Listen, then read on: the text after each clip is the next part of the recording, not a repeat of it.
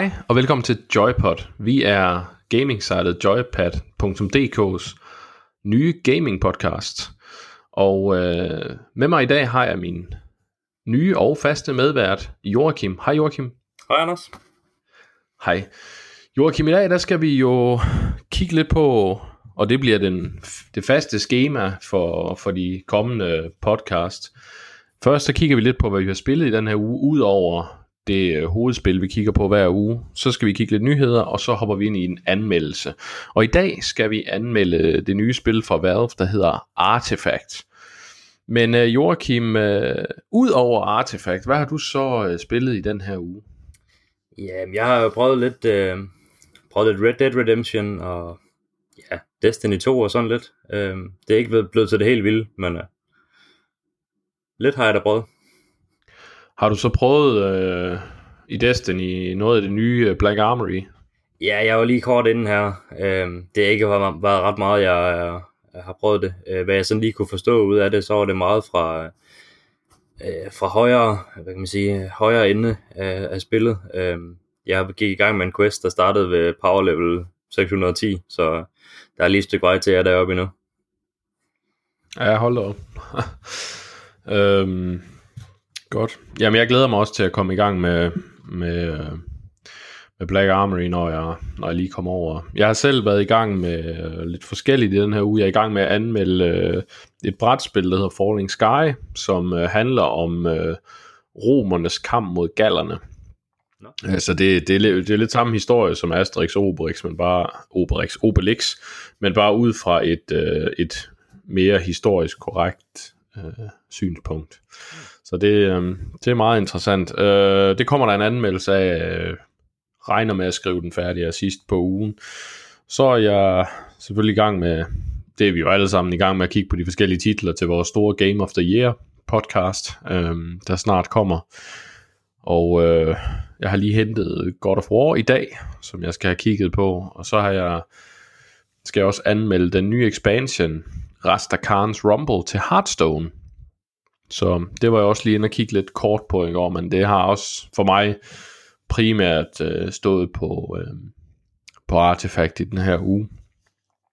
Øhm, ja, det er jo også et godt men, spil. Ja, det må man sige, øh, men det kommer vi selvfølgelig meget mere ind på øh, i, i, øh, i anmeldelsen lidt senere. Men øh, jeg synes da egentlig bare, at vi skal kaste os øh, direkte over i, øh, i nyhederne. Og øh, som det første, så har der jo været, så har Bethesda jo været i lidt af en øh, shitstorm, må man sige. Um, en ting er, at uh, Fallout 76 er noget af en skuffelse. Um, på vores hjemmeside kan I se, øh, vores kollega Asmus har anmeldt det, og han var ikke ikke udpræget begejstret, lad os sige det sådan. Uh, men så har der så også været følgende historie med den store Collectors Edition, som altså kostede 200 dollars. Øh, dem, der købte den, de var blevet lovet, at de fik en, en hjelm med, en, sådan en, øh, og en øh, canvas rygsæk. En ret lækker rygsæk, faktisk. Mm-hmm. Da de så modtager de her Collectors Edition, så er der ganske rigtig en hjelm med, men den rygsæk, de får med, det er bare sådan en sæk af nylon. Så det var meget uheldigt. Og svaret fra Bethesdas uh, support var på det tidspunkt, jamen det har vi ikke råd til, Øh, og ja, så der, det gør vi ikke noget ved. Så det var, det var lidt et øh, PR-mareridt. Ja. Og så skete der så det, at man fandt ud af, at de havde så foræret nogle rigtig fine tasker til streamer gratis. så det... ah, den, øh, den vinder man ikke point på. Jeg sidder lige og kigger på tasken nu forresten. Den er faktisk ret fed. Ja, ja den de lovede. Ja, ja, ja lige præcis. Øh, men jeg kan godt se, øh, hvis det ikke er den, man får, så, så er det ikke så heldigt. Nej, den task, øh, den task, man de har fået i stedet for, det var sådan en, en, en nærmest sådan en, en, en nylon sæk. så det var ikke særlig heldigt. Men oh. det skal så siges, at uh, Bethesda er nu kommet ud og sagt, at alle dem, der har købt en Collector's Edition, de, de kan uh, melde sig på Bethesdas hjemmeside, og så kan de få tilsendt en. Så det der, det er da skridt i den rigtige retning, men, men hvad synes du, er det ikke, er det ikke for sent? Jo, jeg synes, det er lidt, det er lidt at fejle, når man ligesom har lovet øh, en ting, og så, øh, altså en ting var, hvis de ikke kunne levere den her, det kan man sige, det er ærgerligt, det, det er dårlig øh, øh planlægning, øh, men at man så giver den til streamere, fordi det måske havde en fordel for dem, øh, det, det synes jeg, det, det taber man lidt sit, øh, sin fanskab på. Nej, det er lidt uheldigt. Altså, det var ikke helt den samme task, streameren havde fået, men det var, det var en væsentlig bedre task i hvert fald, end den, den der fulgte med op originalt.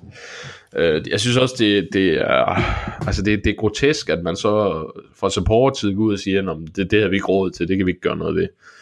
Det, det, det er ikke heldigt. Altså. Nej, det er lidt at give op på forhånd. Altså hvis, hvis man gerne vil have, at et, en spil skal blive en, en succes, øh, så skal man måske ikke ligge ud med sådan noget der. Så skal man ikke love det i første omgang i hvert fald. Nej, enig.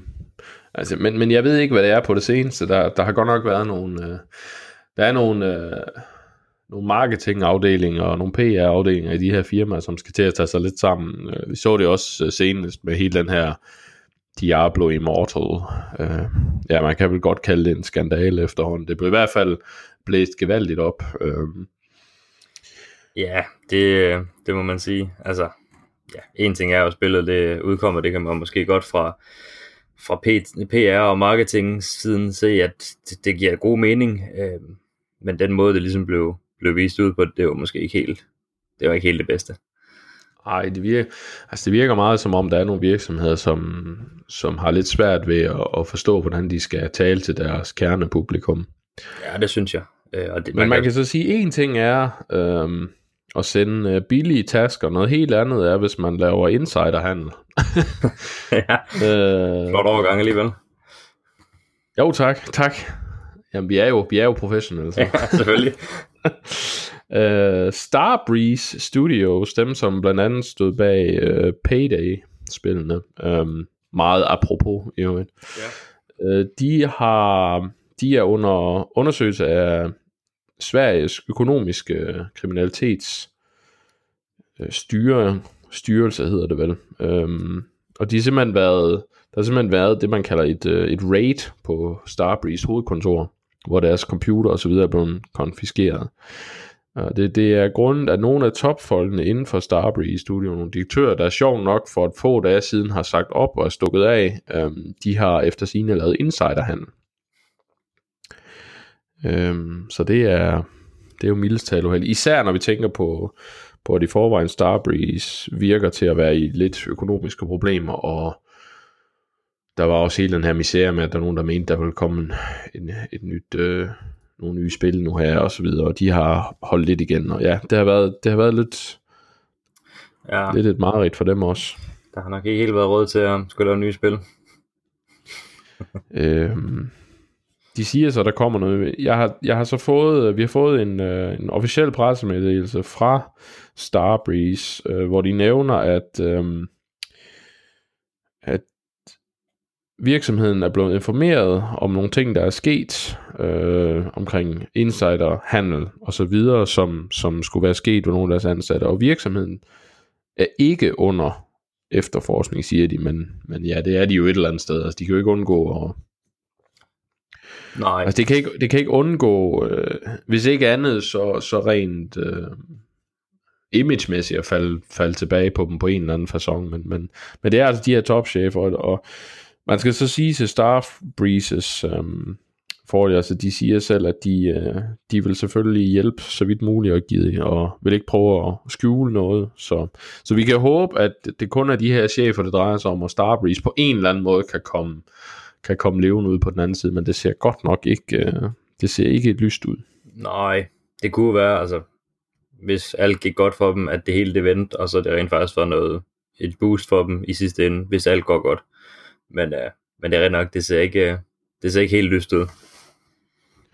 Nej, altså man kan jo måske håbe, at der er nogen, en, en større virksomhed, eller nogle andre, der kan gå ind og, og måske købe dem op, eller et eller andet. De har nogle interessante IP'er liggende, blandt andet, uh, som, som de har arbejdet, som de skulle være med til at udgive, blandt andet uh, det, det næste Psychonauts. Uh, så, så jeg håber da, at der, der kommer en løsning, hvis ikke andet, så med de, med de IP'er, der ligger derude. Til sidst, så er det jo øh, i morgen, vi har Game Awards, som jo er det, det store årlige øh, awardshow, hostet af Jeff Keighley, hvor der bliver uddelt nogle priser, og det er det, der er lidt specielt ved, ved The Game Awards, det er, at, at alle og enhver kan gå ind og, og stemme på det her, så det er sådan lidt en popularitets... Øh, turnering, øh, hvis man kan kalde det det. Øh, men jeg synes da, lad os da prøve at kigge på nogle af, nogle af dem, der er nomineret. Vi har jo selv vores eget Game of the Year podcast, der kommer om et par uger, hvor vi har hele redaktionen med både Joachim og mig, men også øh, Asmus øh, Nergård og Michael Bisp. Så det bliver spændende, hvor vi skal finde ud af på en eller anden måde, hvad, vi, hvad, vi, hvad vores Game of the Year er. Øhm, men øh, lad os prøve at kigge hvad, på nogle af de her kategorier. Vi tager ikke dem alle, men vi tager bare nogle af dem, så kan vi prøve at gætte på, hvad vi tror, at, at øh, det populære, den populære stemme falder på. Vi har blandt andet har vi her Best Ongoing Game, og der er Øh, og det, det gives til spillere, hvor, hvor, hvor der simpelthen er en, en til spil, hvor, hvor der er en, en, en konstant udvikling på dem. Øh, og der er valgmulighed Destiny 2, Forsaken, det er jo så Destiny 2, øh, og så øh, Fortnite, og No Man's Sky, og Overwatch, og så Rainbow Six Siege. Hvad tror du? Hvem tror du render med den? Jamen altså, jeg ved ikke for mig, hvad folket tænker, så, så tror jeg, at det bliver en, en kamp mellem Fortnite og Rainbow Six. Sådan lige umiddelbart. Øh, med, med helt klart fordel til Fortnite, kunne jeg forestille mig. Ja. Ja, jeg er enig. Jeg, jeg kan ikke se andre end Fortnite tage den. Nej, præcis. Det, det er simpelthen øh, det er boomet så meget her på det sidste, og ja, alle spiller det. Øh, om man kan lide det eller ej, det, det er jo derude. Det bliver, bliver spredt vidt omkring. Så hvorfor skulle det ikke også vinde? Jo, og man kan sige, det er jo heller ikke, altså skulle det vinde, det er jo ikke ufortjent som sådan. Uh, nu, nu er det jo netop best ongoing game, uh, og, og, og altså, hvis der er noget Epic Games har gjort, så er det der at, at sætte alle sejl ind på og, og, og støtte det her spil, og så for hele tiden at komme med, med nye ting til spillerne. Så mm-hmm. Så det vil ikke være unfair. Jeg, jeg vil så dog lige nævne, uh, bare lige for, altså det er ingen chance for, at det vinder, fordi altså der, dertil er uh, dens renommé ødelagt for meget, men No Man's Sky, uh, Hello Games har faktisk gjort rigtig meget for at få vendt op på det, og, og uh, hvis, man, hvis man går ind og spiller No Man's Sky nu, så er det faktisk en ganske fin oplevelse. Uh, det er en, et helt andet spil, end det var i starten, så men, men der er ingen chance for, at de vinder den her. Nej, altså der, der skal ske et eller andet helt, helt vildt så. Så har vi en anden en, der er altid lidt sjov. Øh, det er øh, bedste historie, eller bedste narrative, bedste storytelling. Og der er valgt imellem øh, Detroit Become Human fra Quantic Dreams, så er der God of War, Life is Strange 2, episode 1, Marvel Spider-Man, og så Red Dead Redemption 2. Hvem tror du vinder den? Ja, det, altså, jeg har lidt svært ved at bedømme det, for jeg har sådan set ikke rigtig prøvet sådan helt vildt mange af dem. Øhm, men, men altså, ja, jeg kunne godt forestille mig, at uh, Detroit Become Human, den, uh, eller Red Dead, fordi den også har haft så stor en omtale her på det sidste. Men tror du, der er nok, der har spillet Detroit Become Human overhovedet? Altså det, det her, det er jo herre og fru Danmark nærmest, og herre og fru overalt, der kan stemme på det. Ja, ja, jeg ved det ikke. Nej, jeg har svært ved at... Ja, jeg ved det heller ikke. Altså, jeg, jeg kunne forestille mig, Red Dead, den, den løber højst sandsynligt med den. Ja, det er jeg enig i. Jeg tror også, det er Red Dead, som... Uh, altså, hvis man kigger på... Altså, det er i hvert fald det, det er de her spil, der har solgt flest eksemplarer. Ja, enig. Øhm. Og det, altså, det er jo et godt spil. Der er god historie deri, og, og jeg tror, det er det, som... Altså, det er det, mange de, øh, de kigger på. En ny stor titel, der er kommet fra Rockstar Games, som, som alle kender. Øh, det er det folk, de falder på. Ja, historien, altså historien og noget af det, der bliver rost, øh, selv i, i, hvis man ser nogle anmeldelser, der er mere kritiske, jamen så er det som regel bliver historien i hvert fald øh, rost. Ja. Og så har vi, så kan vi slutte af med, når jeg så har vi, øh, vi kan slutte af med Game of the Year, som øh, den er lidt interessant. Der har vi Assassin's Creed Odyssey, så har vi Celeste, God of War, Marvel Spider-Man, Monster Hunter World og Red Dead Redemption 2 igen. Hvad tror du, der bliver stemt på her? Øh, det kunne være lidt sjovt, hvis, hvis det rent faktisk ikke kender blev Spider-Man. Øh, jeg synes, jeg har hørt meget godt om det, og jeg kunne godt, det kunne godt se, hvad det, altså, jeg kunne godt se, hvad det kunne være. Øh, det kunne være sjovt at se, hvad, hvad det blev til, hvis det, hvis det blev det, der valg, vandt. Ja, hvis man går ind og læser øh, Michaels øh, anmeldelse på joypad.dk af, øh, af Spider-Man, så var han i hvert fald rigtig vild med det. Jeg glæder. Jeg har desværre ikke fået det prøvet endnu, men, øh, men det skal jeg da. Øh, så det, det, kunne jeg godt. Jeg, jeg, jeg, tror, det er, jeg tror igen, det er Red Dead, der løber afsted med den. Simpelthen fordi der er så mange, der har købt det. Øh, og fordi det, det er blevet så, øh, så godt modtaget. Jeg, jeg, jeg, ja, altså, jeg kunne også godt forestille mig, at God of War kunne få mange stemmer, i hvert fald fra, fra Sony-folket, men, men jeg tror simpelthen mængden af folk, der har spillet Red Dead, og som er vilde med det, jeg, jeg tror Red Dead, de løber med den, simpelthen fordi det er alle, der kan gå ind og stemme på det. Ja, det tror jeg, du har ret i. Øhm, man skal jo mm, se lidt mere, som du siger, her fra Danmark, der, der går ind og, og vælger. Og der tror jeg altså også, øh, altså jeg synes, det kunne være sjovt, men jeg tror, Red Dead vinder. Ja, enig. enig. Nok om det. Øhm, det var sådan set, hvad vi havde af nyheder. Skal vi ikke øh, bare kaste os øh, direkte over Artifact? Jo, det synes jeg. Og Artifact, det er jo øh, Valves nye spil, men Joachim, kan du ikke øh, forklare for dem, der, der ikke kender det, hvad, hvad er Artifact for en størrelse? Jo, men Artifact, det er jo, som man kender øh, Hearthstone med, med forhold til øh, deckbuilding og, og kortspil. Øh, der har du den ele- element der i, samtidig med, at du så også har blandingen fra Dota, øh, Dota 2, hvor at, øh, du har de kendte heroes, som, som vi alle sammen har prøvet at spille, Øh, og så handler det simpelthen om, at du skal kæmpe mod hinanden på tre forskellige baner, kaldet lanes. Og her handler det så om, at du skal have enten ødelagt øh, modstanderens øh, core eller ancient, eller have ødelagt to tårne, altså en i hver øh, af de her lanes, for at, at vinde det her. Øh, og så handler det jo ellers bare om at ja, udspille din, din modstander. Ja. Øhm, vi har som sagt spillet det her en hel del timer i den her i den forgangne uge efter udgivelsen. Øhm, og øh, noget af det der er noget af det der er lidt interessant at, at sammenholde, det er selvfølgelig, jamen hvad, hvad er forskellen så på, på Artifact i forhold til sådan noget som Hearthstone og, og Magic Arena og, og, og Eternal og Fairy og hvad vi ellers har derude, og Gwent selvfølgelig. Øhm, og noget af det, jeg synes, der er, der er interessant ved, ved Artifact, det er i modsætning til faktisk alle de andre, så har du tre bræt, du egentlig spiller på. Altså i Hearthstone har du et bræt, i Magic har du et bræt, øh, Eternal og så videre. Øh, spil som Fairy er lidt anderledes, fordi du også har et, fordi du også skal, skal spille, øh, du skal spille øh, land, landmasser og sådan noget. Der har du decideret et, et bræt. Men her har du, her spiller du altså kort nu i tre lanes, akkurat ligesom i, i en Dota-match. Og, og det, det har nogle interessante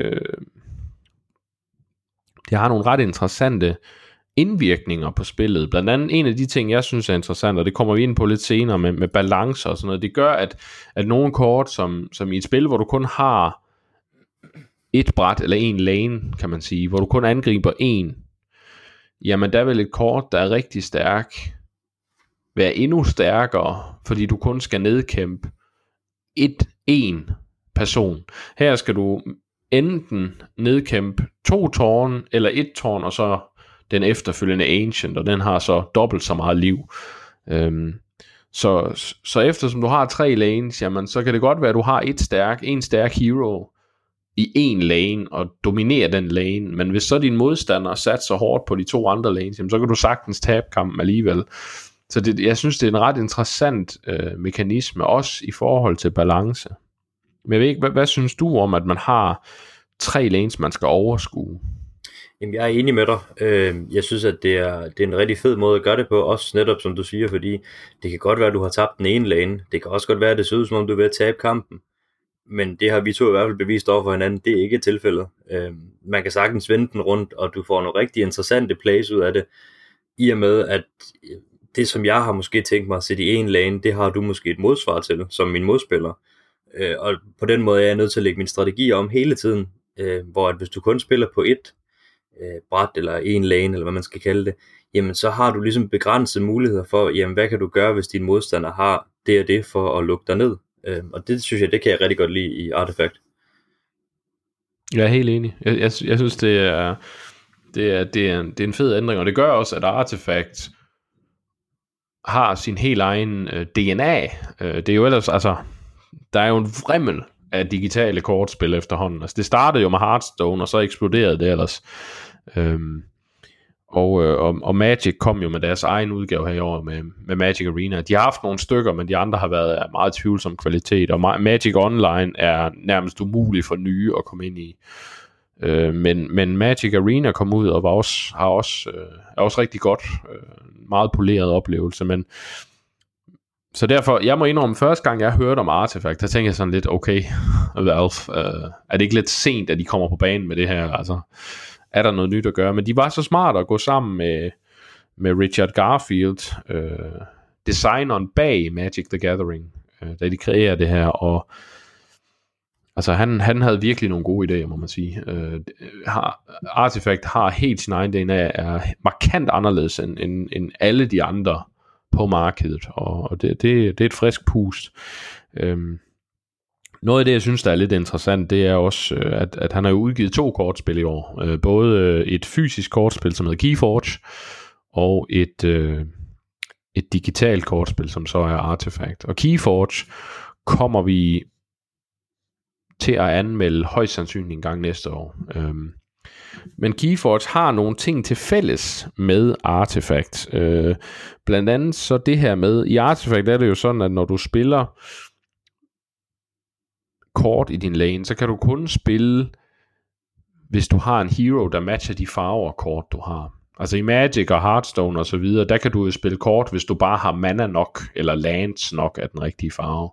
Men her, der skal du både have mana nok, men du skal også have en hero i den lane, som du vil spille kortet i, som regel. Nogle kort kan gå i flere lanes, men når der er alle omstændigheder, den lane du er i, den aktive lane, der skal du have en hero af den korrekte farve for at kunne spille det her kort. Og det vil altså sige, og, og, og Keyforge har lidt det samme. Øh, der har du tre fraktioner i dæk, og der vælger du så, hvilket, hvilken fraktion du vil spille kort fra på den turn, og så kan du så spille så mange kort du vil. Der er altså ikke noget mana. Jeg foretrækker artefakt-system, det, er lidt, det kræver lidt mere strategi og lidt mere omtanke. Øh, men jeg synes, det er en interessant, øh, interessant at se, hvordan der er nogle fællestræk imellem de her to designs, på trods af, at de også er forskellige fra hinanden. Men, men jeg synes, det er tydeligt, at han, er, han har, og det siger han også selv, hvis man læser nogle af hans interviews på blandt andet Board Game Geek, øh, hvor han nævner, at, at jamen, der, der er nogle idéer, der er gået fra, fra Artifact i Keyforge og, og omvendt. Øhm, men nok om sammenligninger. Lad os prøve at, at køre en... Øh, lad os prøve at kigge på, på øh, Artifacts forskellige elementer. Hvis vi starter med, med grafikken. Hvad synes du om, øh, om den grafiske del af, af Artifact? Jamen altså, jeg synes, de har gjort det rigtig godt. Øh, jeg synes, artworken på de forskellige kort er blevet rigtig flot. Øh, den er jeg helt vild med. Og jamen altså, det, grafisk, det er jo ikke fordi, der, der er jo ikke sket noget revolutionerende inden for den, øh, hvad kan man sige, den form. Det er jo, det er jo et kortspil, og du har nogle små elementer rundt på, på bordet og, og sådan nogle ting, og øh, det hele spiller meget godt sammen, men det er altså igen, det er ikke sådan, du bliver faret væk, men øh, altså det der med, med artwork på kortene, det, det synes jeg, det har de altså gjort rigtig godt. Jeg er enig, jeg er helt enig, jeg synes den er, det er rigtig flot. Øh, det ligger sådan et, et og det har også sin helt egen DNA på en måde, altså den er ikke, den er ikke lige så, tegneserieagtige og jeg vil, ikke, jeg vil ikke sige fjollet, det synes jeg ikke, men den, den, altså Warcraft har sin helt egen Blizzard-stil, som jeg også rigtig godt kan lide.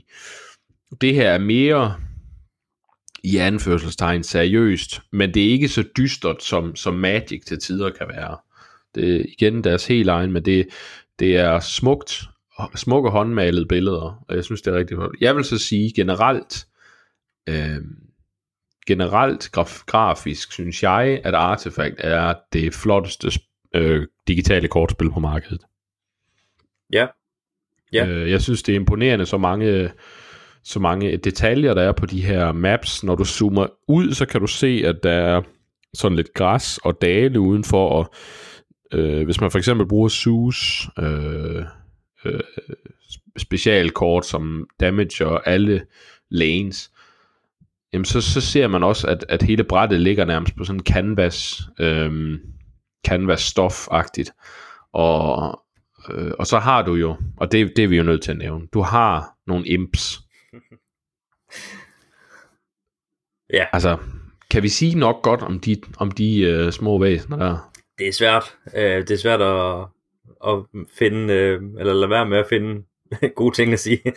De er, ja, det er fantastisk. Det gør bare at hele spilleoplevelsen bliver, bliver sjovere, og, og at, som du siger, det bliver, bliver ikke så seriøst og dystert, men det er heller ikke sådan, man sidder og tænker, okay, øh, det her det er sådan lidt for, ja, i for at bruge det sådan, en mangel af bedre ord, tegneserieagtigt. Øh, så jeg synes, de har, de har ramt den lige præcis, lige på. Ja, de har ramt en god middelvej. Men altså de her M's, for dem, der ikke har spillet Artifact, det er sådan to små hyggelige øh, monster, som øh, hver spiller har en i sit hjørne, og de, jamen altså, det er dem, der uddeler kortene til spilleren, og, og de er også, hvis, man, hvis man lige pludselig står i en situation, hvor man ingen forsvar har i sin lane, og ens øh, øh, tårn er helt ubeskyttet, jamen så får man også et meget bebrejdende blik af dem, og de, de er rigtig søde. Jeg har, jeg har også lagt mærke til, at øh, eksempelvis hvis det går rigtig godt for den ene øh, af spillerne, så, øh, så bliver man sådan hånet rimelig meget af den der lille minion, og det er sådan lidt frustrerende, når det alligevel går skidt for en, så sidder man og skal kigge på den der lille minion, der bare sådan står og håner en op i sit ansigt. Så bliver man lidt frustreret, men øh, det er jo en del af spiloplevelsen. Jeg, jeg, jeg synes, det er fantastisk. Ja, jeg elsker det. De er så provokerende. Der, altså, når, man, når det ene tårn dør, jamen så den, den vindende imp øh, flyver så lige ned og sådan halvvejs twerker op af det her tårn i, i provokation. Jeg synes, det er fantastisk. Jeg ja. elsker det. Jeg er enig. Øh, ja, selvfølgelig er det også en mulighed. Altså, i Dota havde vi jo alle de her forskellige kurerer. Der var jo, i starten var der jo kun æslet, men det, i dag er der jo et utal. Øh, og, og jeg tror da også, at, at det her det bliver en mulighed for, for, for Valve at sælge rigtig mange cosmetics, og, altså til at erstatte de her imps. Der er der mange af de kurerer fra, fra Dota, som jeg godt kunne, kunne forestille mig kunne ja, være... du siger noget. Øh, det kunne jeg også godt forestille mig, at man fik en eller anden mulighed for at, ja, altså customize sit, sit bræt eller board på en, en, smule, altså en lille smule, det kunne jeg godt forestille mig, ja. Altså hvis jeg kan få lov at få Snow Owl fra Dota som min øh, lille hjælper der, så er jeg en lykkelig mand. Det kan jeg lige så godt sige med det samme. Ja, det er det. Altså der skal ikke så meget til nogle gange. Øhm, hvad med animationerne? Hvordan synes du, de er? Jamen nu nævnte du jo før med, øh, med for eksempel Zeus kort her, øh, som simpelthen gør, at, at man zoomer kort, eller kameraet, det bliver sådan fra en helt anden vinkel, og så ser man øh, spillet i hele sin længde, som, som man følger simpelthen langs, mens de her store øh, ja, lyn kommer flyvende ned og rammer de forskellige heroes.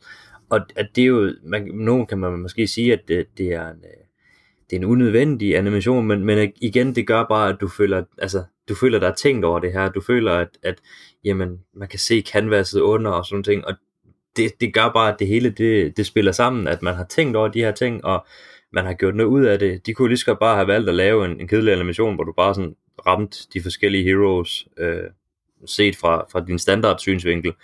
Øh, det synes jeg, de har gjort rigtig godt.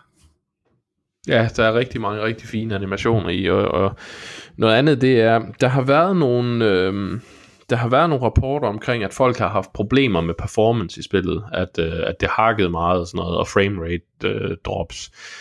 Jeg må indrømme, det har jeg ikke haft nogen som helst af. Jeg, jeg har faktisk oplevet, at det har været, i forhold til både Magic og Hearthstone, har det kørt noget mere flydende, men jeg ved ikke, hvordan din oplevelse har været. Altså jeg synes også, nu min computer er lidt ældre end din, øh, og, og jeg synes, det kører fantastisk. Øh, jeg har aldrig haft nogen problemer med det, og øh, heller ikke nogen connection problemer, som, som jeg en gang imellem får. Øh, det kan man sige, det har så ikke noget med spillet at gøre. Men, men det hele, det, det kører bare. Øh, der er ikke noget, hvor jeg har oplevet, at, at den er faldet i framerate, eller et eller andet i den stil. Nej, samme her. Jeg, jeg synes også, det kører rigtig godt. Jeg har heller ikke oplevet nogen box som sådan. Øhm, lyden og, og musikken synes jeg jo også er helt formidabel. Øh, jeg er ret vild med, hvis man, hvis man øh, når kampen er slut, og, har, øh, og man så lige sidder og venter, og så lytter til den musik, der spiller der, det er faktisk ret, ret øh, lækkert øh, komponeret musik, og, og noget af det bedre i år i et spil, vil jeg sige. Ja, enig. Altså nu kunne jeg også rigtig godt lide musikken i Hearthstone. Øh, jeg synes, den var hyggelig og afslappende. Man kan sige, her, jeg, her i Artifact er den jo selvfølgelig lidt mere til tider, lidt mere upbeat, men, men jeg synes, det er en, jeg kan godt lide musikken. Det nævnte jeg også til dig her for et par dage siden, hvor vi så og spillede. Jeg synes, det er en, ja, lækker musik. Ja, helt enig. Jeg, jeg synes det. Og der er masser af lyde fra de forskellige kort. Øh, voice, øh, stemmeskuespillet er formidabelt. Øh, og helt på niveau med, med Dota. En ting, jeg har lagt mærke til, det er den hero, som du har i, i den lane, du spiller. Selvom han spiller et kort, som måske ikke øh, hvad kan man sige, tilhører ham, øh, hvis du kan bruge det ord, eftersom at der er jo, der er jo playerbestemte kort. Hver held har tre forskellige, eller tre, et kort, men tre øh, duplikater af dem, øh, som man kan lægge ind i, eller som altid bliver lagt ind i sit dæk, når du vælger en hero. Øh, og selvom du spiller den fra en anden hero i den samme farve, så, så siger han en voice line, som passer til det her kort, du nu spiller. Det synes jeg altså, det er en fed detalje at have med. Enig. Helt enig. Der, I det hele taget synes jeg, der er rigtig mange små ting, som der, som der er tænkt på. Altså, der, der er meget kærlighed til detaljen i det her spil. Enig. Det, uden at det går ud over ja, selve gameplayet, det synes jeg, det er... Øh, det ser man ikke så tit i dag, synes jeg. for Så halter det andet et eller andet sted, øh, i større eller mindre grad. Ja, altså det er jo noget af det, jeg har haft lidt problemer med i Hearthstone ved de seneste øh, udvidelser, at jo mere, jo mere animation og, og, og jo mere øh, jo flottere grafikken er blevet i Hearthstone, jo, jo mere har stabiliteten lidt. Og det synes jeg ikke er tilfældet i Artifact, på trods af, at det ser væsentligt bedre ud. Enig. Meget enig, ja. Øh, jeg vil dig helt... Øh, altså, ja. synes, det, øh, det kører bare, det spiller, og der er ikke noget... Jeg kan sige, der er ikke noget, der, der halter på nogen... I hvert fald ikke endnu. Jo, må vi se, når det bliver større, om der kommer flere expansions, eller hvad der gør. Øh, det gør der uden tvivl. Altså det, det, jeg tror, det kommer til at køre ligesom, ligesom uh, Magic og, og, og Hearthstone og uh, et, et par af de andre helt store Shadowverse også. Uh, at, at det bliver, jeg tænker, det bliver et par gange om året, vi får en, en, en bunke kort. Ja, det lyder meget sandsynligt. Men lad os da så hoppe direkte ind i det, det største emne omkring den her anmeldelse, og det er selvfølgelig selve gameplayet. Uh, der er jo rigtig meget at tage fat i, øh, men lad os starte sådan med generelt, hvordan er følelsen af at spille det? Altså det er jo sådan lidt, kan jo godt nogle gange være lidt svært at sætte ord på, men, men hvordan har du, altså du er jo en, du er jo en, der indrømmet ikke, ikke er, altså Hearthstone og, og Magic for den sags skyld, er jo ikke spil, der som sådan siger dig noget. Så hvordan, hvordan har Artifact været rent gameplay-mæssigt for dig? Altså jeg synes, det er et spil, jeg har lyst til at vende tilbage til. Det er et spil, jeg har lyst til at spille alene også, øh, mod ja, andre spillere, eller bots for den sags skyld. Øh, det, føles, det føles lækkert. Øh, det føles en, en god måde, en god øh, balance i, at, at jamen, altså, selvom at man ikke har øh, alle de kort, som, ja, som man måske vil have, øh, så kan du faktisk stadig godt være med på, på banen, og stadig godt få noget godt spil ud af det, selvom du møder en, der måske har nogle andre kort. Selvfølgelig bliver sværhedsgraden lidt sværere, hvis han sidder med, med en hel bunke af ja, fantastiske kort, men igen, det, jeg synes, det føles rigtig godt. Øh, det, det, må, det skal de have. Ja, jeg er enig, og igen, der kommer vi lidt ind på det der, som jeg, som jeg var inde på før, med, med de tre lanes. Jeg, jeg synes faktisk, det, det er med til at gøre, at, at selvom man har nogle kort, der, man, der, er nogle, der er nogle heroes og så videre, der er stærkere end andre. Så det, det er fakta. Øh, men, men fordi der er tre lanes at kæmpe om, så er, det, så er der større mulighed for en med et, et, et mindre godt dæk, og slå en, der har et bedre dæk. Øh, også mere, end det er tilfældet i, i nogle af de andre store spil. Øh, og det, det synes jeg er, er rigtig rart. Altså, der er jo, der er jo nogle, nogle kort, som, som som bare er bedre, Axe og Draw for eksempel, men, men du kan sagtens, selvom du ikke har dem, kan du sagtens vinde kampen mod folk, der har dem, simpelthen fordi det, det mere handler om måden, du bruger dine heroes på, og hvordan du, at du kan tænke over tre lanes, om man så kan sige. Altså det, det har et ekstremt strategisk feel, hvor spil som Hearthstone og Magic er meget taktisk, øh, taktiske, så er det her exceptionelt strategisk. Altså, det nytter ikke noget, at du kun fokuserer på den ene lane, du lige er i nu. Du er nødt til at tænke to, tre, fire turns frem, og det synes jeg er, er ret interessant. Ja, præcis. Altså, jeg, jeg tænker altid sådan lidt, når jeg sidder og spiller og kigger ud over de her, eller kigger ud over brætspillet. Jeg føler mig lidt som, man er inde i Dota-universet, hvor at, at du simpelthen ser, at, at creeps løber ud på banen og sådan noget.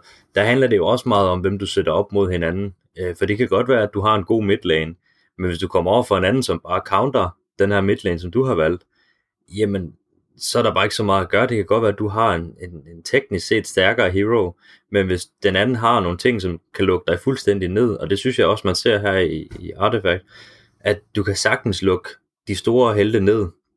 Sådan en som Axe, du kan godt lukke ham ned, selvom han er stærk. Det er, jeg vil sige, det er ikke nemt, men der er kort, du kan spille mod ham, som gør livet svært og ja, kan lukke ham ned. Ja, det har jo igen også noget at gøre med, hvordan kortspillet foregår. Hvis jeg sådan skal opriste det, så har man, når man har et dæk i uh, Artifact, så har du fem heroes, som man udvælger på forhånd, akkurat som i Dota jo et. Uh, og så ud over de her heroes, så har man så, hver hero har så tre uh, specifikke kort med, eller uh, kort med, med abilities, som er specifikke til den hero, og så ud over det, så fylder man sit dæk med kort af de farver, og så til med skal man så også have nogle items, fordi, og så fordi der er en item phase, en shopping phase, ligesom i Dota. Og det, øh, derefter så kommer man ind i en kamp. Den første gang, så bliver de her, de første tre heroes, man har valgt i sit dæk, de bliver placeret øh, tilfældigt over for tre heroes fra den anden spiller.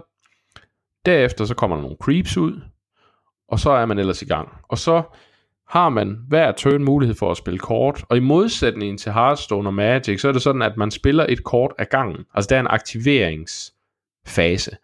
Det vil sige, at man spiller et kort, og så er det den andens tur til at spille kort, eller til at passe. Og det gør også, at du kan ikke lave de her one-turn kill komboer, hvor du simpelthen bare låser den anden ude fra at kunne have en indvirkning på spillet. Du kan godt låse nogle kort, men det kommer vi til senere, men du kan ikke, du kan ikke stoppe den anden. Du kan ikke bare køre otte kort i streg og så vinde kampen. Altså du, man skiftes til at have en aktiveringsfase. Og øh, når man så er færdig hver især, og begge har passet, så angriber heroes og creeps hinanden og så er der så nogen, der dør, og så videre. Og så hvis man slår creeps ihjel, så får man en guld per creep, alt efter hvad creep det er selvfølgelig, og så heroes giver lidt mere, jeg mener det er fem guld per ja, hero, du slår ihjel. Godt. Det kommer selvfølgelig lidt an, der er nogle heroes, der har en modifikation, så de tjener flere penge blandt bounty hunter. Men det er lige meget. Så skifter man til næste lane, og så til sidste lane, og så er der en shopping phase, hvor der kommer tre items op, som man kan vælge mellem at købe for de her guld, man har samlet ved at slå creeps og heroes ihjel. Og det her, de her items, øh, det er både nogle, man, både de, de ni, man har valgt i sit dæk selv, og så er det nogle random også, øh, eller nogle tilfældige, undskyld. Og derefter, så fortsætter man med næste runde. Øh, hvad synes du om den opbygning? Altså det her med, at man skiftes hele tiden. Altså jeg synes, den, den måde, man har gjort det på, det er, det, jeg synes, det er en god måde, fordi, jamen, jeg har oplevet flere gange, at så har man tænkt en eller anden plan i hovedet, tænkt, nu lægger jeg lige det her kort ud, og så kan jeg lige gøre sådan og sådan, så får jeg ham der. Så bliver der lige pludselig smidt et item ud på, på den her hero, man har tænkt sig, at nu skulle han bare lige slå sig på, altså på en simpel måde, bum, så fik han fuld liv igen. Så blev den plan ligesom smidt i vasken, og det, det er et meget, altså, du er hele tiden i gang, du har hele tiden du er nødt til at lægge en ny plan for, for hver skridt, der foregår, netop på den her måde, som det foregår. Du er aldrig, du er aldrig sikker på, jamen altså, du kan ikke bare sætte dig ned og sige, jamen jeg ved, de næste, den næste turn, der har jeg 100% styr på, hvad min kort gør, og hvad jeg skal gøre.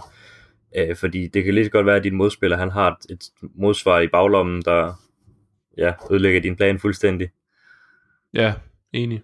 Jeg synes, jeg synes, jeg kan rigtig godt lide det her med, at man skiftes. Det, det virker rigtig godt, og det gør også, at du får ikke, altså noget af det, der har været et problem, synes jeg, og noget af det, der er nogle af de kort, der er blevet fjernet i Hearthstone øh, igennem tiden, er kort, som har gjort, at spillet blev, øh, øh, man kan sige, solospil, altså, hvor den anden spiller simpelthen, også fordi i Hearthstone har du ikke nogen kort, og det har du så heller ikke i Artifact, hvor du kan, som i, Ma- i Magic har du counterspells og noget, du kan smide, hvor du kan stoppe den anden, men det har du ikke i Hearthstone, hvor du så, kan, hvor du så kunne risikere at sidde, når jamen, okay, nu trækker han hele sit dæk og laver øh, 30 damage til mig, og så er jeg død, og jeg kunne ingenting gøre. Jeg kunne bare sidde her øh, i 10 minutter og kigge.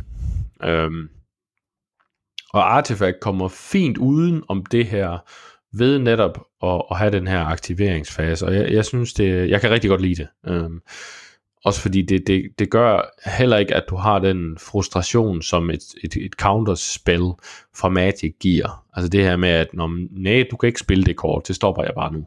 Mm. Mens du er ved at spille det. Altså du får altid lov at spille de kort, du er i gang med, og så kan din modstander reagere.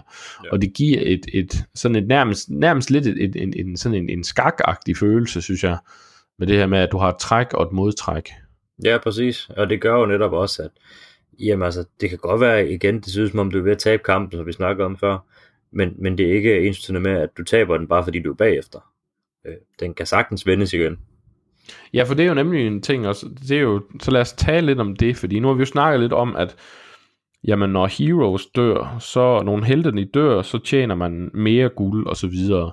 Og så kan en, øh, en ny spiller i Artifact vil højst sandsynligt opleve, hvis de kommer op imod de røde heroes, eller de sorte heroes, som generelt er rigtig stærk, og sagten kan stå for eksempel blå eller grønne heroes ihjel allerede på første turn. Og så tænker man måske, jamen okay, så de slår hiv min held ihjel, de tjener ekstra guld, og så kan de købe bedre items allerede fra første turn. Jamen nu kan jeg jo ikke komme tilbage.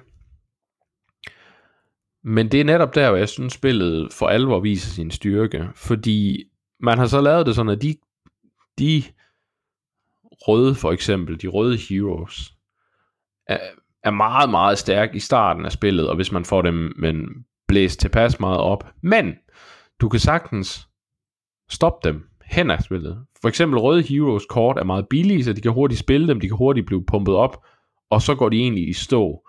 Hvorimod de, de mere de, de grønne og blå heroes og decks, jamen de er mere langsigtede, så de kan sagtens komme tilbage, og de vil stille og roligt komme tilbage i kamp, hvis ikke de røde heroes formår at lukke kampen ned tidligt nok. Hvis man spiller ren rød eller blå. Man kan så blande de forskellige decks, og så endnu mere konstruere, hvor man måske prøver at stoppe nogle af de svagheder. Men det føles ikke, i hvert fald når man har spillet nogle gange, så opdager man stille og roligt, hov, jamen, der er ikke noget, der hedder bare at rende af med sejren. Altså, du, du, det her spil, om nogen kortspil, har du mulighed for at komme tilbage fra en dårlig start. Mm, enig. Øh, jeg synes jo, man har set flere gange, at så har man stået over for en eller anden rød hero eller rød held, og så, øh, så virker alt, alt håb bare tabt, men så er det jo så netop, at hvis du så er færdig med dine tre lanes, jamen så er vi jo lige pludselig i gang med, med anden runde, det vil sige, så får du din, din fjerde held ind i spillet, så begynder det jo lige pludselig at blive sjovere. Det får den anden selvfølgelig også. Men så har man nogle forskellige helte på banen, og, og så kommer det jo også meget an på de items, du smider på den her held. Øh, der er jo for eksempel nogle items for hver gang, der har været en, en combat phase, altså en, hvor du kæmper mod hinanden, jamen så, så får den her, det her ene item for eksempel, så får det to liv til din held, som du har lagt den på. Øh, og det handler jo om at få lukket sådan kort ned hurtigst muligt, øh, vil jeg jo mene. Men altså, det kan du også smide på en blå held, såvel som du kan smide det på en grøn eller en sort, eller en, øh, hvad du nu har lyst til. Det er jo alt efter, hvordan du spiller, og det er det, jeg synes, der er så godt ved Artifact, det er, at jamen, det er, det er spillerens valg, det er ikke heroes, det er ikke dem, der skal kan man sige, det er ikke dem, der skal fortælle, hvordan spillet skal være. Det er dig, der sidder bag kortene, der bestemmer, jamen, hvordan spiller jeg de her helte? Øh, hvordan bruger jeg dem på en god måde med deres forser og deres svagheder? Ja, igen vil jeg gerne tilbage til det her med de tre lanes, ikke? også fordi når du så får den fjerde, jamen du bestemmer jo, hvor den skal hen. Så hvis, hvis, lad os sige, du har en rød held i, i første lane, som bare har fået smidt alverdens item på i anden runde, og den held er simpelthen ikke til at slå ihjel. Nå, jamen, så kan man jo bare vælge at sige, ved du hvad, han får den lane, jeg smutter bare, jeg sender min helte over i en anden lane, og så dominerer jeg den ved at have flere helte der, og så har du lige pludselig skabt et overtal i, i to andre lanes måske, og så er den enlige røde held egentlig lige pludselig ikke særlig brugbar, og fordi når den ikke dør, får de den heller ikke tilbage, for det er jo noget andet, når en held dør, jamen så er der en runde, og så den efterfølgende runde kommer helten tilbage, og kan blive smidt ud i kamp igen. Så nogle gange kan det også være en fordel at lade sin helte dø. Mm, præcis, og, og igen, med, altså det der med, at han ikke er særlig brugbar. Hvis, lad os nu tage scenariet med en rød held. Hvis du har et blandet dæk, eksempelvis, hvor du har røde og blå heroes, jamen så kan han jo kun spille de røde kort, og de røde kort er meget offensive. Det handler meget om, at du skal øh, enten angribe din modspiller, eller få din modspiller til at angribe dig. Øh, Altså, det handler meget om, at, at det er meget offens, eller, ja, offensivt, hvor at de blå kort er måske sådan lidt mere snu i det, og de sorte kort rigtig snu. Men, men der handler det lidt mere om, at jamen, der skal du finde ud af, hvordan du kan ja, overvinde din modstander ved list i stedet for. Øh, så det vil sige, hvis du nu lader den her røde hero blive over i den ene lane, jamen så har du sådan set begrænset hans muligheder, fordi han kan ikke få helten tilbage, medmindre han får et, øh, et town scroll, som du kan købe i butikken, øh, eller at han bliver slået ihjel. Øh, og, og hvis han har meget liv, er, der, er den sidste mulighed ligesom udelukket. Øh, så har du sådan set sat en af hans helte lidt ud af spillet, mens du fokuserer på de to andre lanes, hvor du så lige pludselig har overtal af heroes.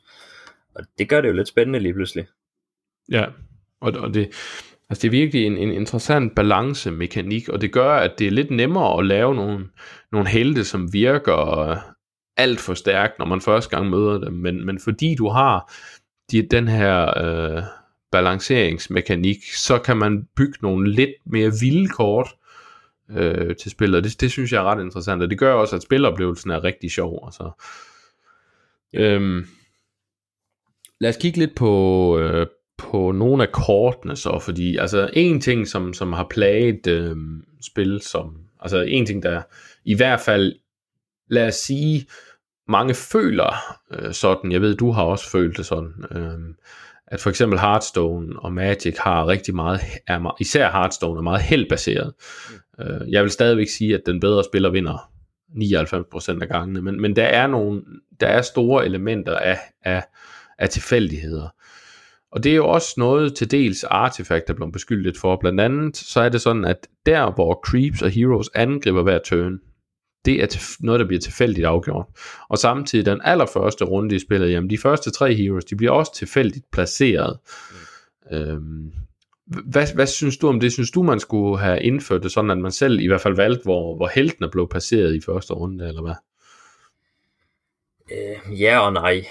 Øh, der er jo selvfølgelig en, en vis, altså du får helt klart en fordel, hvis du selv kan få lov til at bestemme. Men så på den anden side, hvis du er første vælger at, at placere din held det her ene sted, jamen så kan den anden jo bare placere en modheld direkte over for dig, og så har du allerede... Øh, men så har men de kan jo ikke se, hvor du placerer den, før, før begge har valgt. Nej, det er selvfølgelig rigtigt nok. Øh, ja, jeg, ved, jeg, jeg synes ikke, det skal være sådan. Det, jeg synes, det er, er sjovt med lidt... Øh, ja, der er lidt tilfældighed i det. det. Det kan jeg godt lide. Det gør ikke... Altså, det er jo ikke så tilfældigt, at man tænker, hold da op, det her, det er godt nok... Øh, det er ja, møntkast, om man rammer eller ej. Øhm, det synes jeg ikke, det er. Jeg synes, det, det, det er en fin balance, det har. Altså, jeg er enig øh, i forhold til, øh, hvor creeps og heroes angriber, fordi det er der også noget strategi, jeg skulle tilpasse sig efter det. Jeg er lidt usikker stadigvæk på, hvorvidt man måske selv skulle have lov til at vælge, hvad lane man vil have sine forskellige helte i første turn. Det, det ved jeg ikke helt. Det kan også godt være, at det vil blive gøre nogen helte for stærk, øh, hvis man helt selv kunne vælge, hvor de skulle hen. Men, men det, ja, det har jeg ikke, altså nu har jeg kun spillet omkring 40 timer, så jeg har, ikke, jeg har, ikke, jeg har stadigvæk spillet nok til, at jeg helt kan vurdere det. Men den type øh, tilfældighed, synes jeg er fin nok. Øh, ja, jeg synes ikke, det er noget, der, der gør, at, at du føler igen, at du sidder og, og spiller et, øh, et slag terninger, hvor jamen, altså, den ene hånd kan være lige så god, som den anden kan være dårlig. Det synes jeg ikke. Øh, og, og det der med, at jamen, selvfølgelig har du har omkring 40 kort i et dæk, og det er jo ikke sikkert, at du får alle 40 kort ud i løbet af den her tur. Det kan være, at du får, ja, nu siger jeg, de dårlige kort, men, men altså de mindre gode kort i forhold til din, din power kort, hvis man kan sige det, altså din kraftige kort. Øhm, men, men det gør jo bare, at så må du spille lidt anderledes. Du må, altså, du må tilpasse dig hele tiden. At, det har vi også snakket om før, at, at jamen altså, det er, hele, det er hele tiden en tilpasning. Det er hele tiden, at du skal finde på noget nyt, og du, du er hele tiden op og køre samtidig med, at du også øh, altså, kan slappe af med det. Jeg synes ikke, det er, det er et stressende spil på nogen måde. Øh, det Nej, synes jeg ikke. Øhm, men der er en form for held, jeg har et problem med. Øhm, og det er et kort, som jeg synes er helt, helt ved siden af sig selv i Artifact. Og det er et øh, grønt kort, der hedder Cheat Death. Øhm, cheat Death fungerer på den måde, at det er en, øh, en øh, såkaldt improvement. Det er ting, man kan spille i sin lane, som er permanente.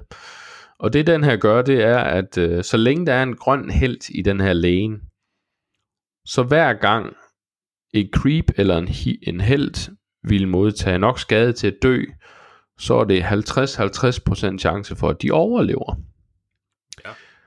Og øh, det er ikke noget, man kan se på forhånd. Det er først, når skaden sker, at man ved, hvorvidt det helten overlever eller hvad.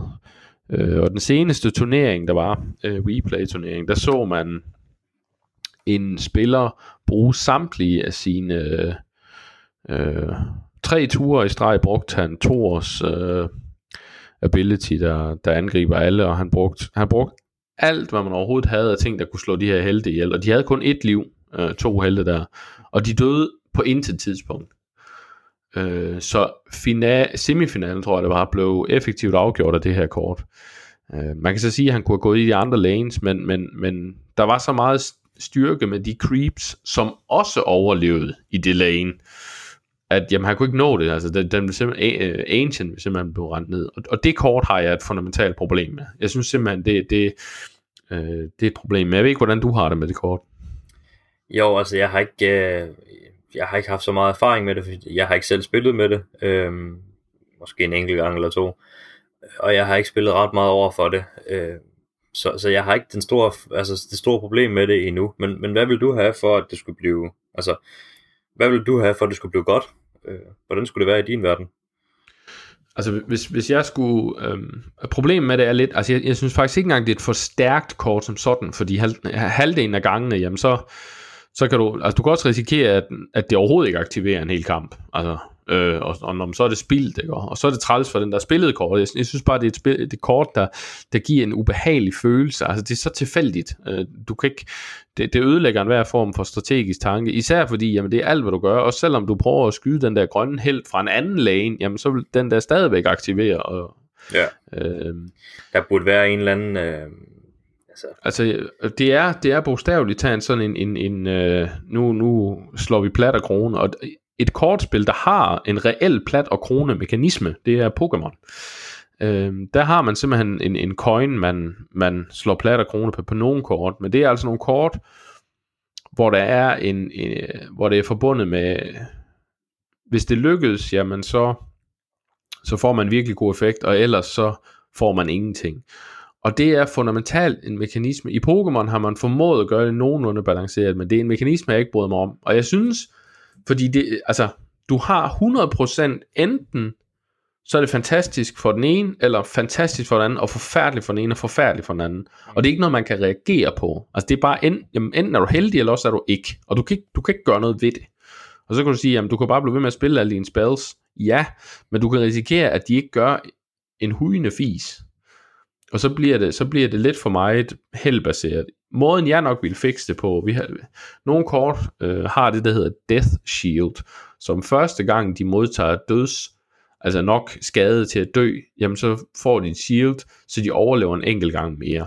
Mm. Og jeg synes faktisk, det er den måde, det skulle fungere på. De skulle bare fjerne det der med, at øh, de behøvede ikke engang have det der med, at der skulle være en grøn hero. Det skulle bare være sådan, at jamen, første gang en creep eller hero i den her lane modtager nok skade til at dø, så får de det her shield. Fordi så er det lige pludselig noget, man kan spille rundt om. Ja, ja enten det, eller så skulle man se en eller anden tur-timer på, der ligesom siger, jamen, den her, den holder i, i tre ture eller et eller andet. Øh, eller, ja, det kunne man også. Ja. Eller et eller andet med, den holder, jamen, to eller tre, som du siger, et, et, et death shield, eller at, at jamen altså, den holder tre gange. Når du Nej. tænker ligesom, uh, ligesom uh, Timber Source mekanisme, hvor du har en improvement, der har tre charges, altså tre gange går den af, og så sker der, ja, virker den ikke mere. Pr- præcis. Uh, mm. hvis den, hvis den ja, så, det kunne altså, man også.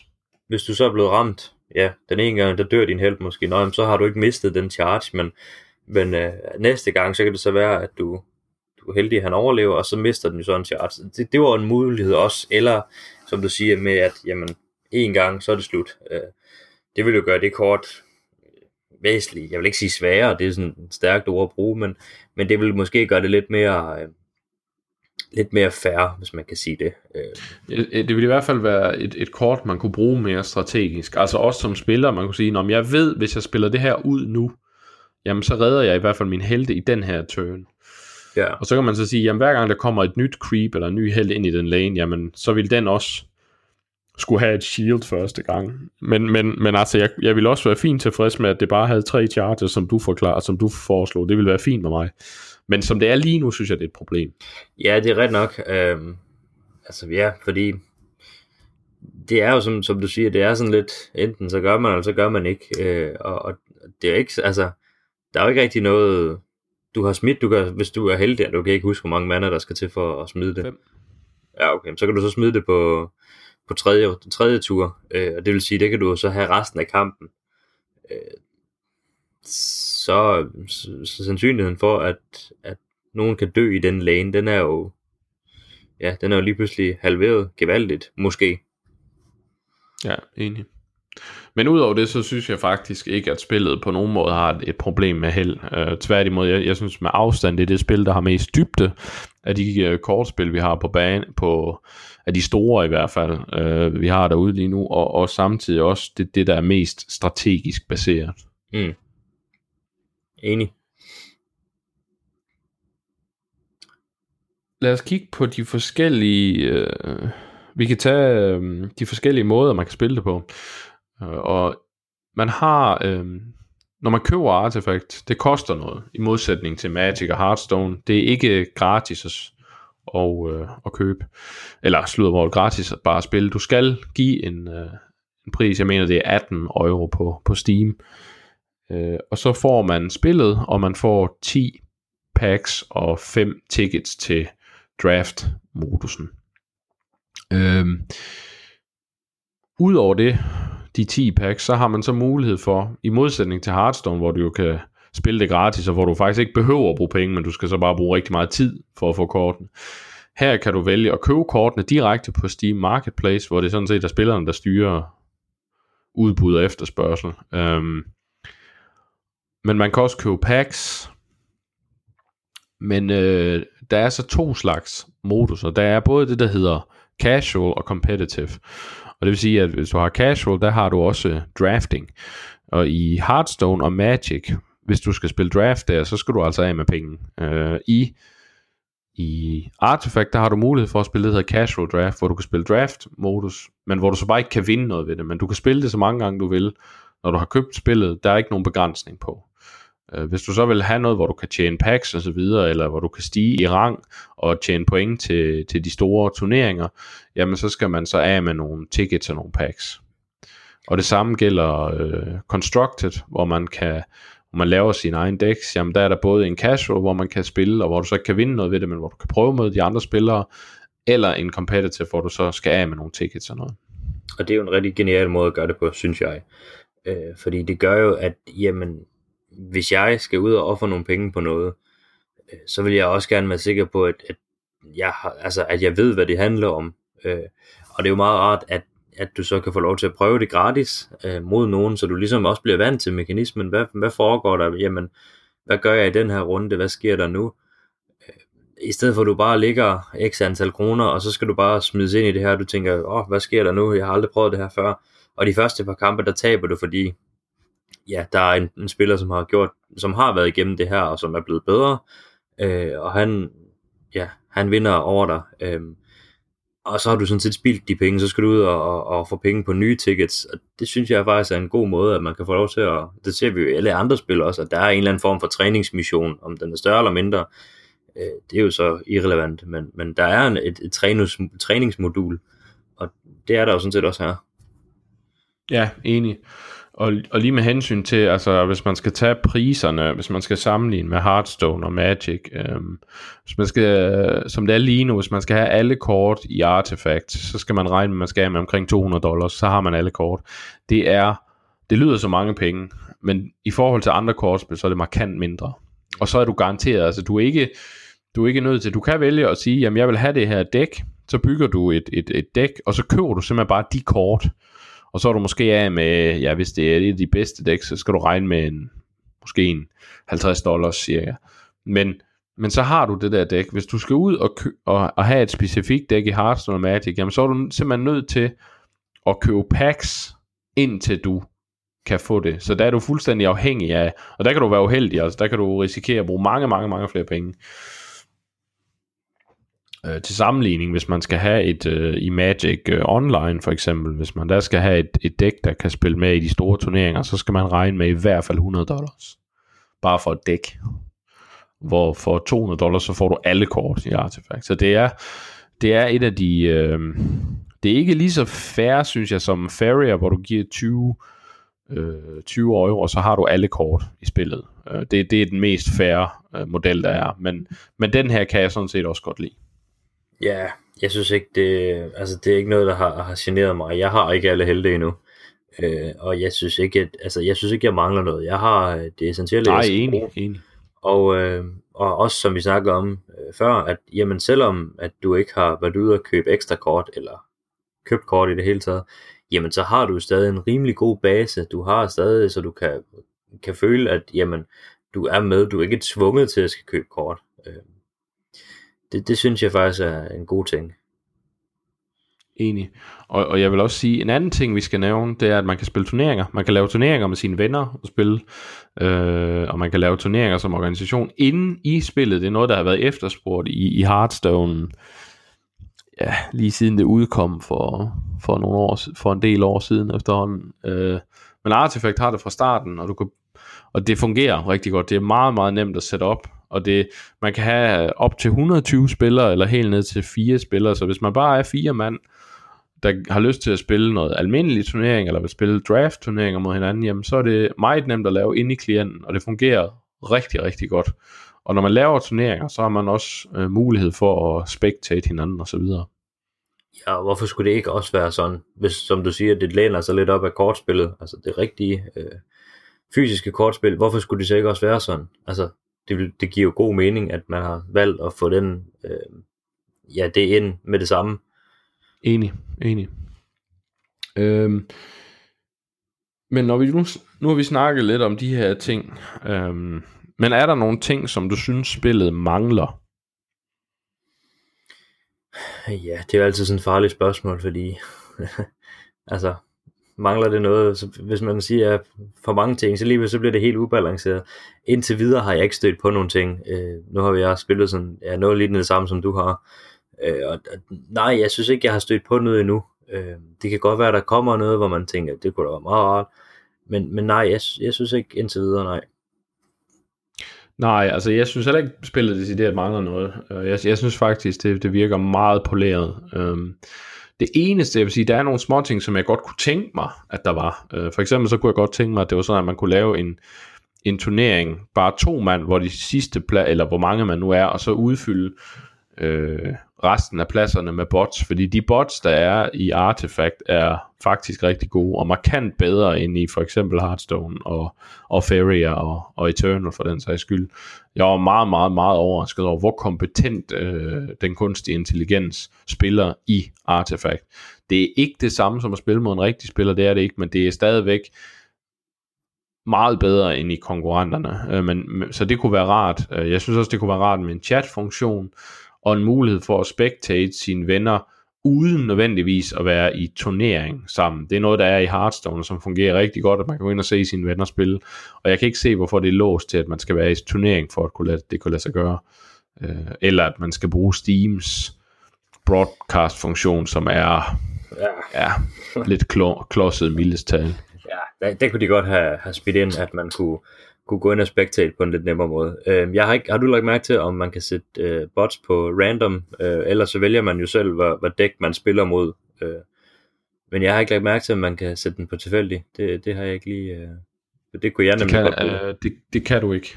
Nej, øh, og det, det kunne jeg godt bruge, at, at du har jo enig, et, et vist antal dæk, nogle af du selv har lavet, og øh, nogle computeren har lavet for dig, og så lige nu er der sådan en øh, e-, event, der kører, der hedder Call to Arms, hvor du, hvor du kan få lov til at spille, er det seks dæk, øh, som du har i et, et x antal dage. Øh, og, og der vælger den så ud, eller der kan du vælge ud fra de her øh, decks, du har.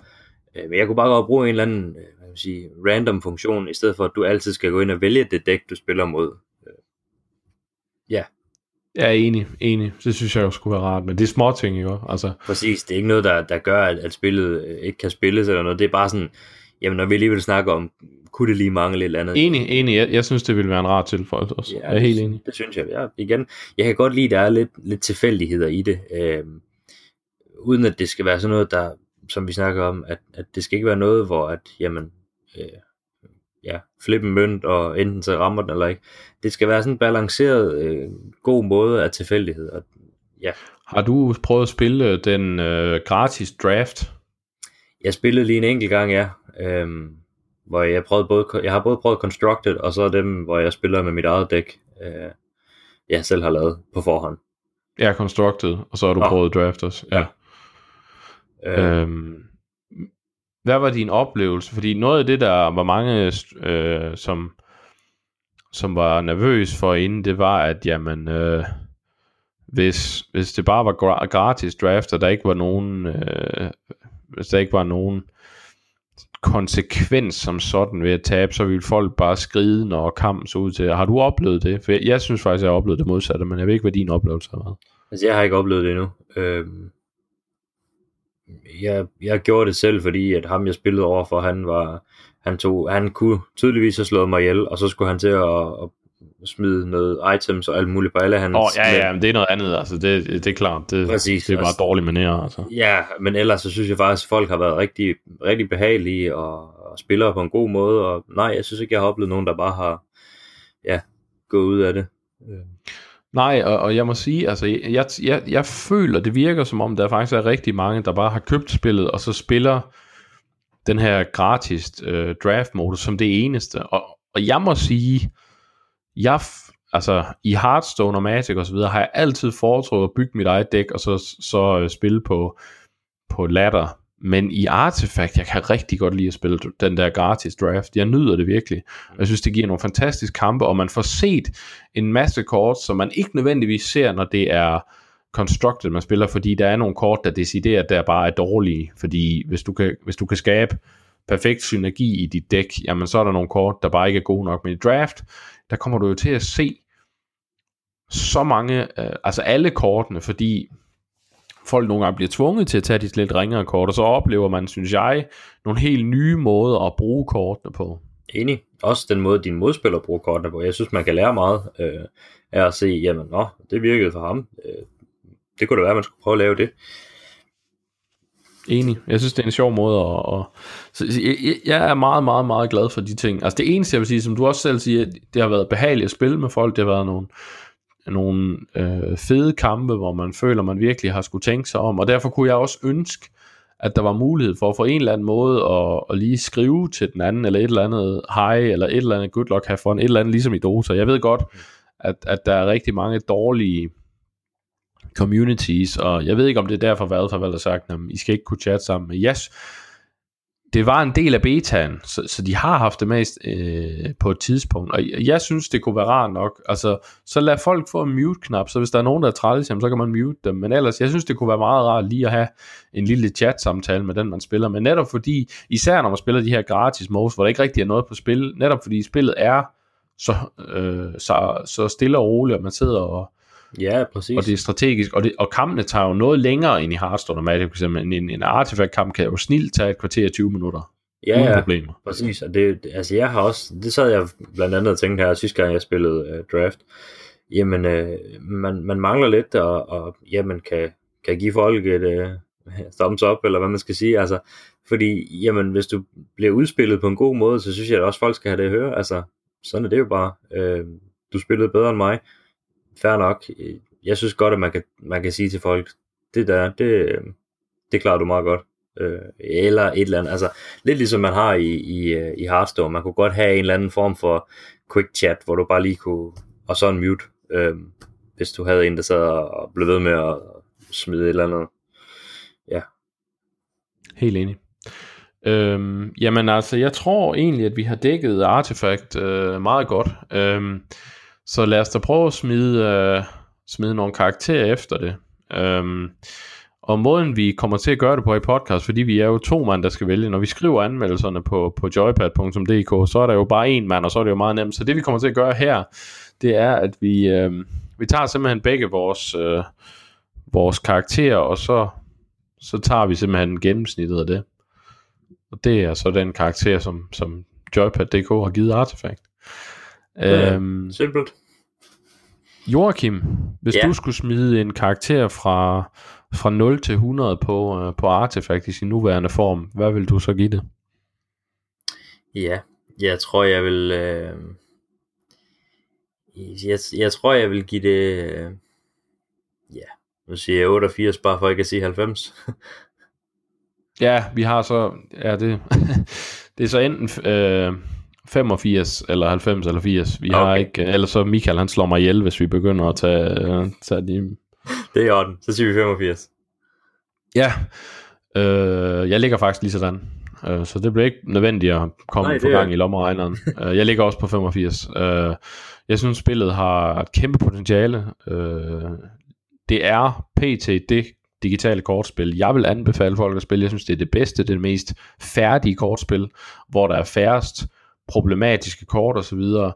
Øh, men omvendt så er der også nogle små ting, jeg gerne så ændret. Og jeg må indrømme kortet Cheat Death, og nogle af de lidt tilfældige ting trækker det lidt ned, men ikke nok til, at jeg ikke vil sige, at det er en, en kæmpe, det er et fantastisk spil, og, og jeg glæder mig til, at der kommer flere kort. Præcis. Øh, hvis vi får mere variation, så kunne jeg godt se det her snige sig endnu længere.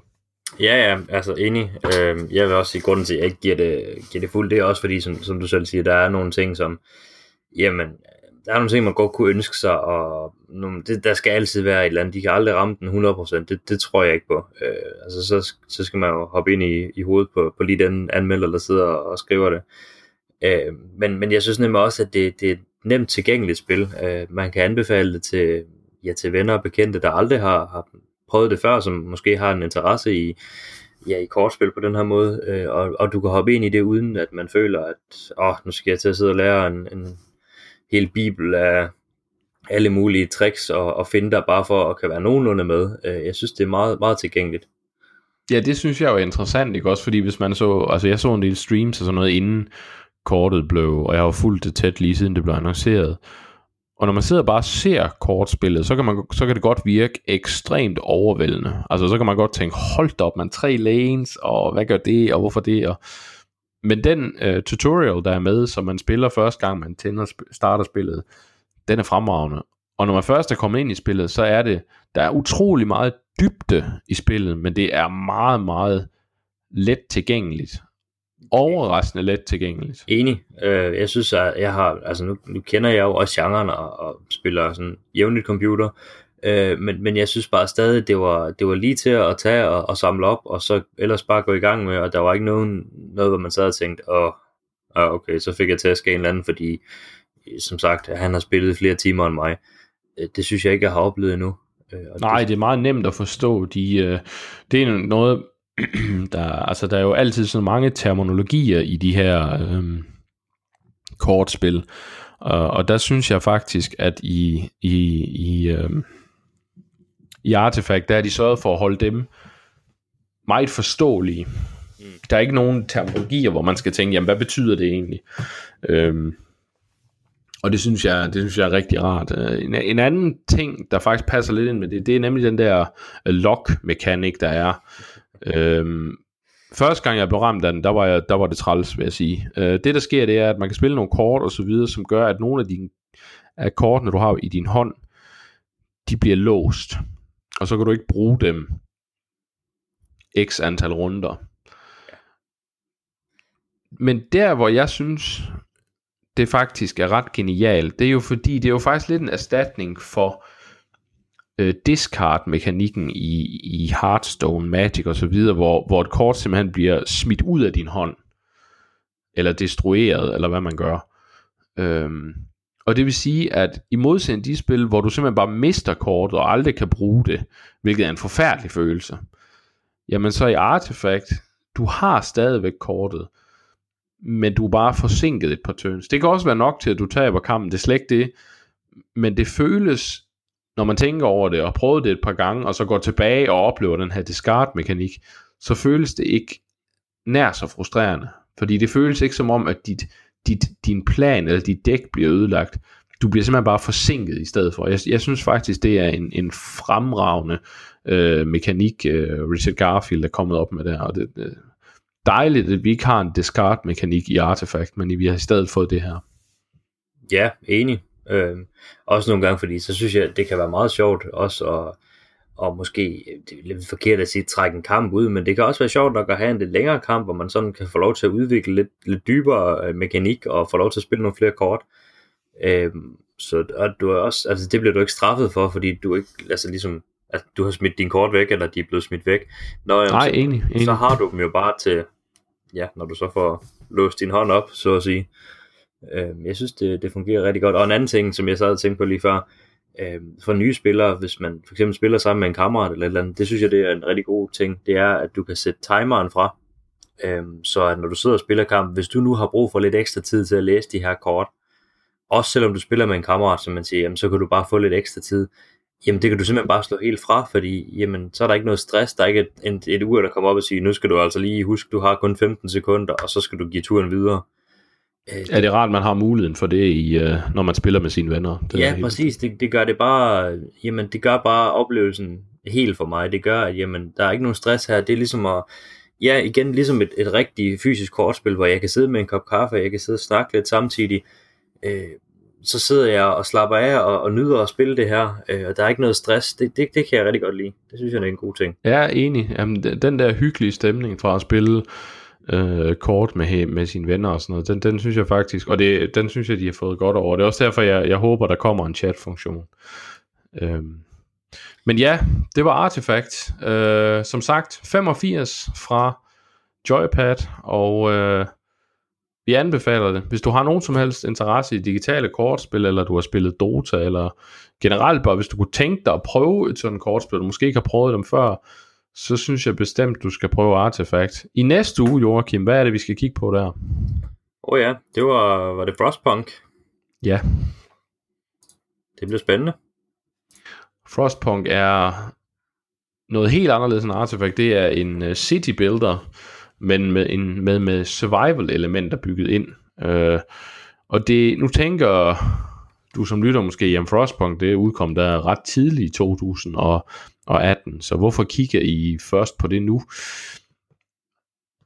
Vi var faktisk ikke interesseret, jeg var ikke interesseret i at lave en, en anmeldelse af det i starten. Øh, jeg synes ikke, det, det havde de elementer, der skulle til, og vi fik heller ikke tilsendt en kode, så det var et, vi, vi, vi ignorerede. Men nu har de tilføjet blandt andet en, en endless mode, som var mit helt store ankepunkt ved spillet, da det udkom. Så, så og det er så stor en mekanisme i en city builder, at, at vi synes, at nu var det faktisk tiden, og, og det kunne godt betale sig at anmelde spillet nu, og selvom det udkom for et halvt års tid siden. Så det kigger vi på i, øh, i næste uge, og øh, ugen efter har vi så det store Game of the Year podcast, som I kan se frem til. Øh, men indtil da, så må I have det rigtig godt, og vi ses i næste uge.